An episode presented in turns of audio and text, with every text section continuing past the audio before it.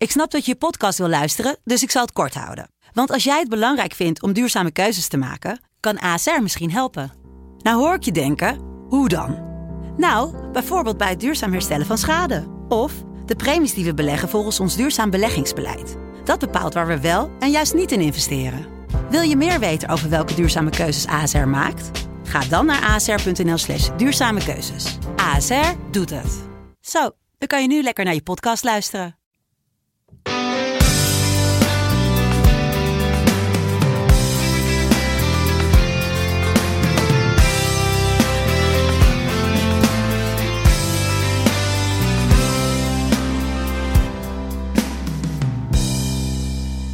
Welkom bij Omroep Abe, de podcast van de Leeuwardenkrant over SC Heerenveen. Het zijn verwarrende tijden, want met 10 man wordt er beter gevoetbald dan met 11. De tweede doelman houdt meer ballen tegen dan de eerste. De clubtopscorer zat eventjes op de bank en de algemeen directeur glimt van trots ondanks een financieel tekort. Mijn naam is Sander de Vries en tegenover me zit niemand minder dan Geert Arend Roorda. Geert, goeiedag. Goeie, goeiedag weer, uh, Sander. Vond jij uh, Heerenveen ook beter met 10 dan met 11 tegen Willem II? Ja, dat was wel heel kort, toch? ja, dat klopt, ja. 21 minuten om precies te zijn. Ja, dat ging snel. Dat ging snel. Dus ja, ik vind het wel moeilijk om op basis van 20 minuten dat te vergelijken met 70, zeg maar. Ik weet niet of dat helemaal eerlijk is. Nee, dat klopt. Nou, nou ja, laat ik het zo zeggen. Een uh, vriend van me die uh, heeft de wedstrijd uh, ook gekeken voor de televisie. Want er wordt helaas weer in lege stadions gevoetbald. En hij zei, Sander, dit is geen grap. ik ben in slaap gevallen in die eerste 20 minuten en ik werd wakker. En toen zag ik dat ze met 2 hadden gewonnen. Jij hebt hem wel uitgekeken? Ik heb hem wel uitgekeken, maar ik vond het uh, geen hoogstaande wedstrijd. Ik vond het, uh, het was een saaie wedstrijd, moet ik eerlijk zeggen. En dat, uh, nou ja, bij Heerenveen, zijn is dat natuurlijk niet zo heel gek, want je komt met 10 te staan, vrij snel.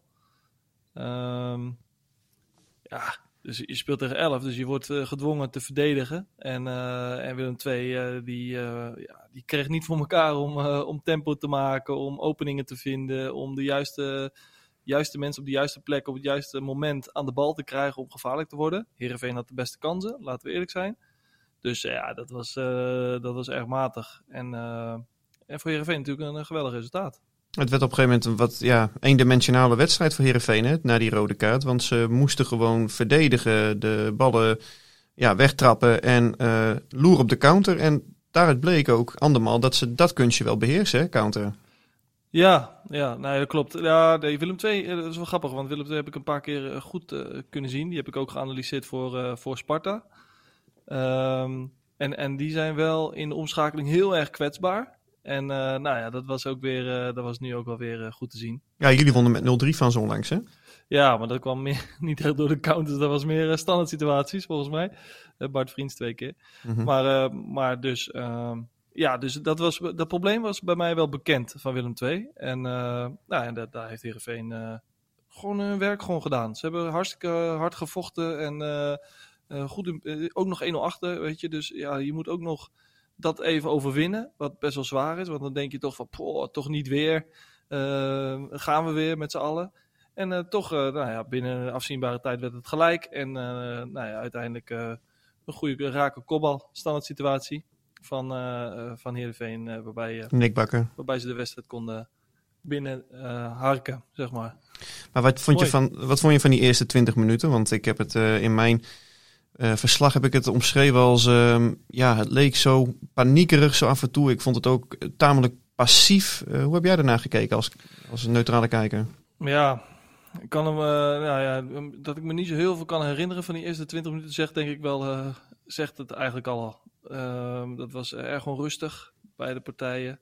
Um, nou ja, die kwamen gewoon niet, niet echt in de wedstrijd. Waarbij het uh, beide kanten niet, op niet echt gevaarlijk werd. Of dat er niet echt een dominante ploeg aanwezig was op het veld. Dat, uh, dat was wel duidelijk. Alleen ja, dan verandert de wedstrijd dus ineens door een rode kaart waarbij je op gaat leven. En er worden andere dingen gevraagd. Dus, Is deze ploeg nou domweg beter zonder bal dan met bal? Nou, dat denk ik, dat, dat, dat weet ik niet. Uh, want kijk, als je de bal niet hebt dan ga, en als je dan de bal krijgt, daar vind ik ze wel goed in. Dus in de directe passing vooruit, uh, de ruimtes benutten die dan gelaten worden door de, door de tegenstander. Daar vind ik Heerenveen, dat is wel een kracht van Heerenveen. Maar dat is niet alleen van dit jaar, dat is al de laatste, dat is al de afgelopen jaren is dat zo. Uh, sterker nog, zelfs toen, toen ik nog bij Heerenveen speelde, het laatste jaar was 2012, speelden we eigenlijk ook heel erg zo met Narsing en met Dost en met Asaidi. Waar ja, die jongens. erg, uh, de omschakeling gebruikten om gevaarlijk te worden. En, en nou, dat, zie je, dat zie je weer, dat zie je nu nog steeds. Wat mag je nou van deze ploeg verwachten? Want het viel me de afgelopen weken heel erg op dat Johnny Jansen begon net tijdens zijn persmoment vrijdag ook al over. Die doet heel erg aan verwachtingsmanagement op, uh, op dit moment. En hij ja. zei het ook voor de wedstrijd. Je hebt het ongetwijfeld gezien bij ESPN. Hè, dat hij zei, ja. het is niet meer zo goed als vroeger. Hij herhaalde dat ook na de wedstrijd. Ik, ik, ik zei toen ook tegen hem van, uh, maar volgens mij is het gros van de supporters zich daar toch ook wel van doordrongen. Hij zei nee, ik wil het blijven herhalen, omdat het gewoon de waarheid is. Um, ja. Hoe kijk jij daarna? Ja, maar de, de, de, ah, dat is best wel moeilijk om, om, omdat, het, omdat het wel waar is. Hè? Kijk, uh, uh, de club Heerenveen, hoe die was, dus altijd top 5 uh, daar in ieder geval voor spelen. En soms zelfs uh, kwalificeren voor voorronde Champions League, toen het toen nog zo was. En ja, dat, dat is gewoon echt mijlenver uit zicht geraakt. En dat heeft zijn oorzaken. Alleen, ja, we hebben nu te maken met het gevolg. En ja, Heerenveen is niet meer, op dit moment, niet meer dan een, dan een middenmotor. En ja, dat zijn we ooit ook wel, dat zijn we ook wel eerder geweest. En uh, ja, het gaat erom dat we een visie creëren of krijgen waarbij we weer de weg omhoog gaan vinden. En dat is de afgelopen nou, jaren nog niet gelukt. Nee, is die visie hè? Laten we daar eens op inzoomen. Het allerbelangrijkste wat er is. Als je geen, uh, als je geen visie hebt, dan, uh, ja, dan kan je ook nergens naartoe. Dus krijg je heel veel overlevings, krijg je het overlevingsmechanisme. Dus Heeft Heerenveen geen visie nu, volgens jou? Ja, dat vind, ik, uh, dat vind ik moeilijk om uh, daar uh, heel zwart-wit een stempel op te drukken. Alleen, nou ja, dat zegt misschien ook wel iets. Ja. Dat ik dat niet weet, precies. Wat nou echt het doel is. Een echte stip aan de horizon. Een echt gemeenschappelijk doel van hier gaan we naartoe met z'n allen en hier werken we met z'n allen naartoe. Ja, ja gevoelsmatig ontbreekt dat. En er wordt ook niet echt met dezelfde mond gesproken. Heel concreet voorbeeld, waar Johnny Jansen dus de voorbije week overduidelijk zijn piketpaal ook sloeg van uh, we zijn een club uit het rechte rijtje. Uh, hadden we vandaag de presentatie van de jaarcijfers, daar gaan we zo meteen ook over komen te spreken. En daarin uh, werd dan benoemd dat het spelersbudget van SCRV ligt momenteel tussen de 5,5 en 6 miljoen euro. Alles inclusief, hè, de pensioenvoorzieningen, het zo zitten, de, uh, zitten daar ook bij in. Um, waarmee Heerenveen eigenlijk aan de onderkant van het linkerrijtje staat. En dat schept dan weer direct een soort verwachtingspatroon van, nou ja, dan moet je er ook voor, dan moet je er ook voor voetballen. Ferry de Haan ontkrachtte dat wel weer meteen en zei van, ja, oké, okay, maar we hebben ook te maken met tegenstanders die ook hun selecties uh, uh, op peil hebben. Dat kun je niet aan één meetmoment kun je dat, uh, kun je dat nu uh, naast leggen. Maar ja, snap je wat ik bedoel? Het is niet één, een eenduidig verhaal van hier staan we nu en hier gaan we naartoe. Nou, dat, dat, dat klopt. En uh, nou ja, dat begint met, die, met die visie die, waar we het net even over hadden. Ja, als die er is, wat natuurlijk heel erg logisch zou zijn als dat er, als dat er is. Alleen ja, ik snap, die, ik snap dan niet waarom dat niet uh, volmondig wordt uitgedragen naar alles en iedereen toe. Zodat kan je het verwachtingspatroon een beetje uh, beïnvloeden. Maar ook energie om je heen creëren waarbij iedereen daaraan mee wil doen en bij wil horen. Ik denk dat dat, uh, dat, dat een vereist is om, uh, om een club als Heerenveen weer echt op te gaan bouwen. Ja, zo'n boodschap kan ook zijn van misschien dat je gewoon wel even één of twee seizoenen met elkaar door de blubber heen moet. En dat je dan opnieuw ja. waarde gaat creëren op het veld. Waardoor je dan weer jongens kunt gaan verkopen. Maar gevoelsmatig zitten ze nu altijd een beetje tussen die lange en middellange en korte termijn zitten ze wat in. En dat zie je eigenlijk overal terug. Zowel binnen die opleiding als binnen de uh, samenstelling van de selectie. Um, ja. ja. Ja, veel wisselingen geweest van de wacht natuurlijk. Mm -hmm. Dus uh, ja, dus iedereen begint uh, vol goede moed. En dan, uh, ja, en dan gaat het erom, ja, kan je dat volhouden of gaat het de goede kant op of niet? En, dus ja, dat is, dat is lastig gebleken. We gaan verder met een paar vragen van luisteraars. Ik heb hier eentje van Dave Capanna. Uh, die vraagt, wat vonden jullie van de samenstelling van het middenveld? Want op papier stonden de drie sterkste middenvelders er. Hij doelt dan op Madsen, Joey Veerman en Tibor Halilovic. Maar op basis van de eerste 20 minuten en erna kwam dat er niet uit. Hoe zou je dat anders neer kunnen zetten? Geert, ik leg die even bij jou neer als, uh, als trainer. ja, kijk, Madsen moet zich natuurlijk nog bewijzen uiteindelijk. Of dat er een van de beste middenvelders is. Het heeft een paar goede wedstrijden gespeeld. Alleen, uh, ja, om dan iemand gelijk te bestempelen als bij de beste drie middenvelders te horen. Ja, vind ik, vind ik kan zwaar zijn. Alleen, ja, het zijn wel drie spelers die graag naar de bal toespelen. Dus die graag in de bal komen. Dus waarbij de ruimtes ja, op een gegeven moment klein worden om in te gaan voetballen. En nou ja, dat, dat zou een uh, oorzaak kunnen zijn waarbij dat nog niet helemaal goed is op, uh, op elkaar is afgestemd. Nee, ze zoeken nog steeds naar die afstemming. Hè? Want ja. Jans heeft het ook geprobeerd met Tibor Halilovic op 10. Want hij, uh, ik heb hem daar onlangs wel eens naar gevraagd. En hij zegt precies hetzelfde als wat jij nu zegt. Van het zijn allemaal jongens die naar de bal toe willen spelen. Dus ik heb het liefste Tibor iets dichter bij de goal. Omdat hij ook nog scorend vermogen heeft. Dat was zijn ja. motivatie om hem de eerste week op 10 te zetten. Ja, nou begrijp ik heel goed. Maar eh, volgens mij heeft Halilovic ook wel een aantal keren aan de linkerkant gespeeld. Dus meer in de links buitenpositie voor een vorig seizoen. Ja, vorig seizoen, ja.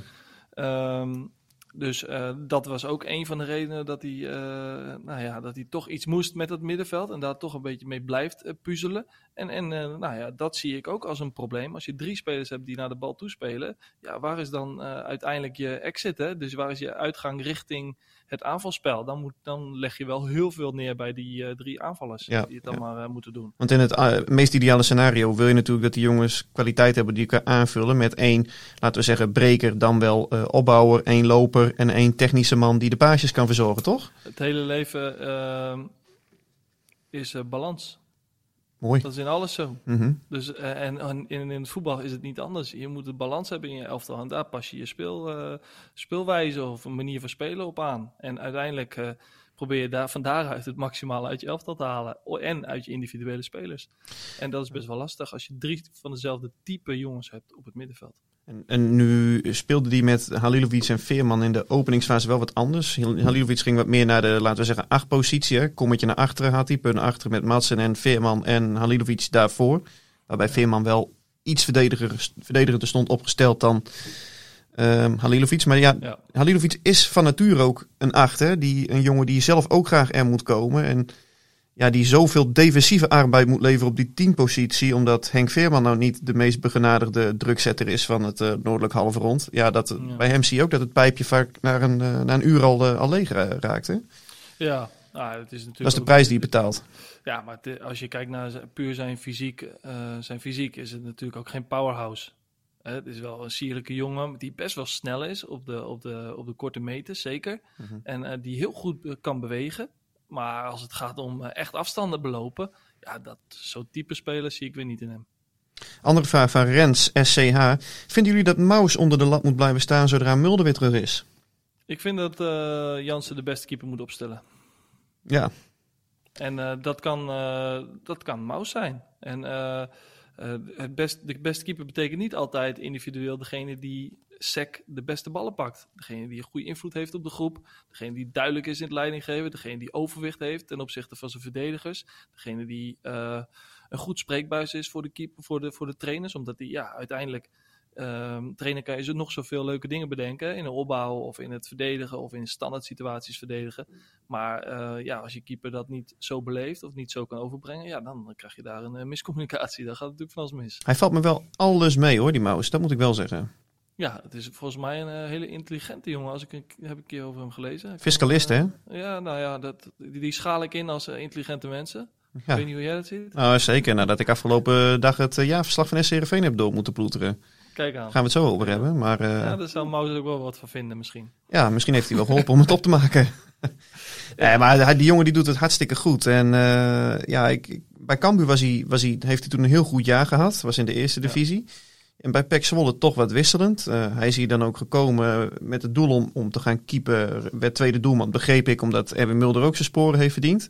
Ja. Nou ja, hij krijgt nu zijn kans, omdat uh, Mulder uh, met die duimbreuken langs de lijn staat. En ja, ik vroeg Jansen de afgelopen vrijdag ook naar. En hij zei ook van, ja, min of meer hetzelfde als wat jij nu zegt. Hij wil zich daar nog niet aan branden. Hij heeft zoiets van, voorlopig gaat het goed met Maus. En uh, we gaan straks gewoon, uh, dat is een vraagstuk voor straks in de winterstop als, Mul, als Mulder ja. weer fit is. Heel logisch. En volgens mij, ja, ja ik, denk, ik denk dat beide gewoon weer op nul, uh, op nul beginnen. Ik kreeg niet de indruk dat de een nu een streepje voor had op de ander hoor. Nee, maar er is ook, er is ook niks mooiers toch dan twee keepers die aan elkaar gewaagd zijn en die elkaar de tent uitvechten om uiteindelijk onder de lat te mogen staan. En dat, dat, houdt elkaar alleen maar scherp en, en maakt elkaar alleen maar soms beter, soms minder. Alleen dat is weer een, dat is weer een taak voor Ruud Hesp. Of, om dat weer goed, goed weg te zetten, goed te managen. En goede keuzes te maken uiteindelijk. Vraag van een A.N. Oniem. Geen idee wie het is, maar die, ja, die, zegt tegen, die zegt tegen mij: eindigt Herenveen dit seizoen boven of onder Cambuur? Ja, nou wordt het gevoelig, hè? En nu gaan we nog, nu gaan we alweer ten opzichte van Cambuur praten, inderdaad. Ja. Uh, nou, als we zo doorgaan, dan gaat Cambuur boven Heerenveen eindigen. ja, dat uh, nee, zeker weten. Ja, maar ze staan er boven Heerenveen, hè? Ja, daar, nou ja, daarom. Uh, ja, dat is een onderlinge strijd die, die ik, waar, waarvan ik me kan voorstellen dat het bij supporters heel erg leeft. Ehm, kwalitatief gezien zou ik zeggen dat Heerenveen boven Cambuur moet eindigen. Als je alles meeneemt. Dus uh, nou ja, de salarissen die betaald worden, hè, de waarde die spelers op dit moment uh, vertegenwoordigen. Vertegenwoordigen, heerlijk. Um, dan zou Heerenveen boven, boven Cambuur moeten eindigen. Alleen, ja, als je kijkt naar de vorm van Cambuur op dit moment. En ja, hoe die, hoe die ploeg zich op dit moment manifesteert in de Eredivisie, is dat natuurlijk wel, ja, dat is wel bewonderenswaardig. Dus... Zou je kunnen zeggen, bij Herenveen wellicht iets meer absolute kwaliteit. Hè, met een uh, Joey Veerman. Ik denk toch ook wel bij momenten uh, Henk Veerman. Hè, die, ja. die heeft toch een zeldzame uh, klasse als het gaat om, om doelpunten maken. Ehm, maar als je het hebt over het samenspel, zeg maar het geheel, de, de, de compositie van het elftal, dat, dat Cambuur wel verder is eigenlijk. Ja, Cambuur heeft gewoon die ploeg opgebouwd. Hè? Dus die zijn daar in de keukenkampioen-divisie al mee begonnen. Die hebben daar uh, superveel, over, met overmacht hebben ze daar twee, uh, twee seizoenen op rij echt bovenin gespeeld. Dus die hebben heel veel tijd gehad om zich eigenlijk voor te bereiden op, op het grote werk Eredivisie. En dat mogen ze nu laten zien met allemaal jonge honden die, die ontzettend graag willen. Veel energie erin stoppen. En dat werpt wel eens vrucht af op dit moment. Ja, we kregen ook een, een vraag over de jaarcijfers. we hebben het net al eventjes aangeraakt. we hadden vandaag een, een, presentatie. Dat ging via Zoom in verband met, met de coronamaatregelen. En ja, SC Heerenveen, zeker bij monden van Kees Rozemond, die, was daar, die waren daar bijzonder blij mee. Um, ja, de setting was eigenlijk als volgt. Wij zaten daar dan met, uh, met drie journalisten naast, uh, naast mezelf dan met, met Arjen de Boer van Omroep Friesland en Edward Jorna van het Fries Dagblad om, om vragen te stellen. Nou ja, een Heerenveen die ging heel erg, en dat, dat snap ik, want zij moeten natuurlijk ook die, die, die cijfers, die, die, kan, die, die kun je op zoveel verschillende manieren interpreteren. Zij gingen heel erg naar die netto winst van 2,5 miljoen, wat ja, natuurlijk uh, best netjes is. Uh, die hebben ze vooral te danken aan de verkoop van Chidera Ejuke. die werd in het boekjaar meegenomen. Ja. Ze hebben zelf een miljoen hebben ze bespaard op, op de, de, de, de kosten door bijvoorbeeld vijf ton te besparen op het spelersbudget en vijf ton bij het, bij het personeel. Um, en ze zeiden dan dat het operationele tekort was teruggedrongen van 5,8 miljoen naar 2,9 miljoen euro. Nou Geert, uh, als jij dat als uh, neutrale krantenlezer leest, uh, wat denk je dan? Nou ja, als ik dan denk ik, het glas is half vol. Ja, nou ja, Toch? Dat, ja dat zeker. komt mij heel positief over. Ja, ik heb, ik heb er vanmorgen heb ik er een verhaal inderdaad over in de krant voor woensdag. Waarbij ik ook schrijf dat je die, um, die cijfers op, echt op verschillende manieren kunt interpreteren. Dit is in dat glas half vol variant. Maar je zou ook kunnen zeggen, Kees Rosemond heeft beleidsmatig gezien uh, ja, wel balletje binnenkant paal hoor, uh, de laatste tijd. Als het gaat om uh, de overheidssteun. En die vragen ze zelf aan, dat doen ze hartstikke goed. Daar hebben ze ook recht op. Heerenveen heeft 3,5 miljoen euro aangevraagd. Ehm, ze hebben dan natuurlijk ook minder omzet gedraaid. Hè, als het gaat om bijvoorbeeld de wedstrijdbaten. Die schatten ze in op 1,5 miljoen staan ook minder wedstrijdkosten tegenover. Door het uh, inhuren van beveiligers of uh, gasten, dames of schoonmakers bij de, bij de wedstrijden. Ja. Um, dus eigenlijk, hoe paradoxaal het ook klinkt, Heerenveen komt er financieel niet minder uit door, uh, door corona. En voor een deel is dat een verdienste van de club zelf. Want zij hebben ervoor gezorgd dat die netto omzet redelijk op peil is gebleven. Ja. Um, aan de andere kant hebben ze ook gewoon um, ja, optimaal geprofiteerd, zou je kunnen zeggen. En nogmaals, daarin is Heerenveen zeker niet uniek, want dat, uh, dat geldt voor de hele sector betaald voetbal, van die steunpakketten van de overheid. En ja, de bottom line van mijn verhaal is dan ook dat eigenlijk er nog steeds gewoon, ze zijn nog steeds super afhankelijk van de spelersverkoop. En Ja. als jij nou deze selectie ontleedt, ja, waar zie jij de nieuwe Ejuke rondlopen? Ik zie. eh hey, maar nog één vraag over die steun. Was het niet zo als. eh, misschien zeg ik iets heel geks zo, maar als je Ja, een speler goed verkoopt, dat je dan. eh, dat je daar ook dan weer een deel moet afdragen. Hebben ze vorig jaar gedaan. Dat, dat ging toen volgens mij om NOW 2, hè, want er waren meerdere steunpakketten. Toen Ejuk Ja. werd verkocht, hebben ze daar een deel van teruggestort. Maar die vraag die jij nu stelt, heb ik ook gesteld. Van, joh, jullie hebben gewoon winst gemaakt afgelopen seizoen. Ja, dat is gek. en en volgens, volgens mij hebben ze meer geld gekregen van de overheid dan dat ze eigenlijk nu zijn misgelopen. En dat blijft natuurlijk arbitrair, hè? want Heerenveen zegt ook van ja, maar met, met sponsorinkomsten hadden wij anders de- wellicht een, een miljoen extra sponsorinkomsten gehad. Ehm, zullen we niet weten. Het zou kunnen, het zou ook niet kunnen. Ehm, maar zeker is dat, dat ze dit geld, eh, ja, dat, daar hebben ze nu de voorschotten van, eh, van ontvangen.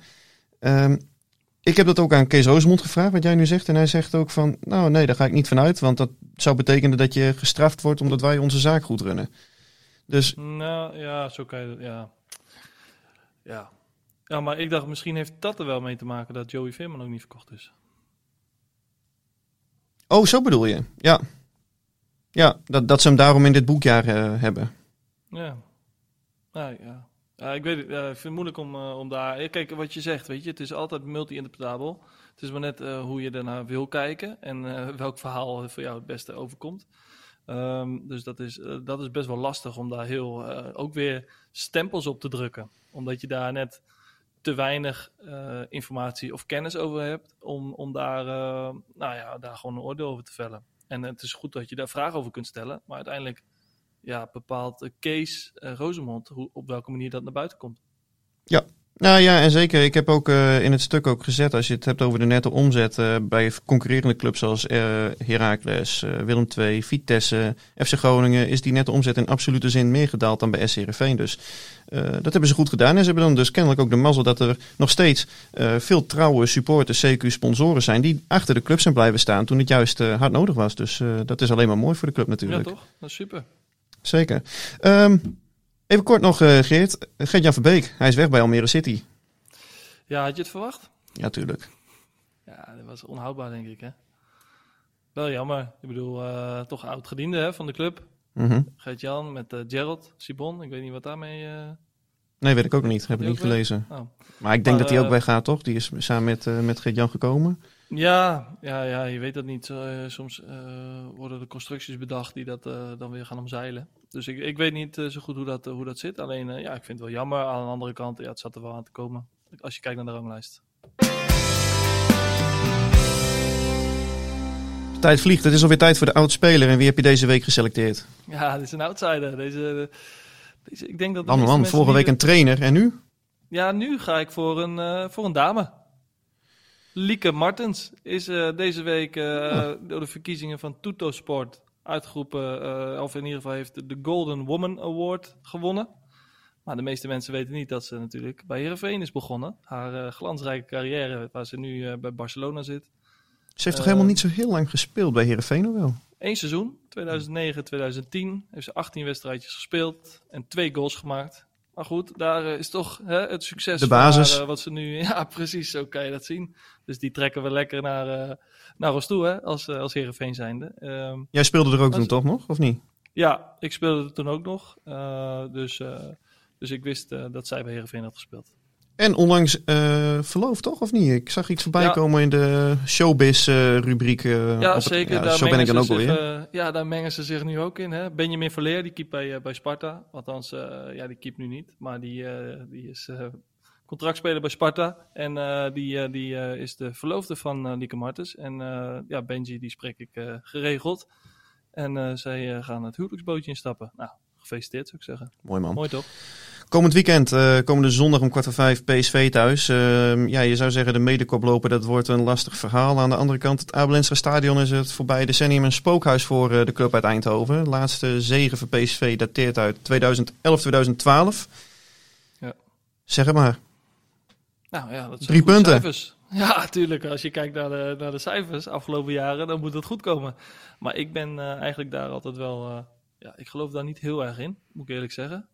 Maar uh, ja, we gaan er van, we gaan van goed uit. We zijn de afgelopen wedstrijd ongeslagen. Ze kunnen weer lekker gaan, uh, gaan counteren. Uh, hopen op de snelheid voorin. En uh, ja, wie weet dat, dat er een stuntje in zit. Ze moeten niet die Sangaré of Bruma laten schieten, heb ik gezien afgelopen Zo, wat een goals waren dat, man. Ja, ja dat waren krankzinnig mooie goals. Dus daar moeten we scherp op zijn. Hey, jongen. Dan kan er van alles gebeuren. We gaan het weer volgen. Dank weer en ik spreek je volgende week. Oké okay, man, dankjewel. Yes.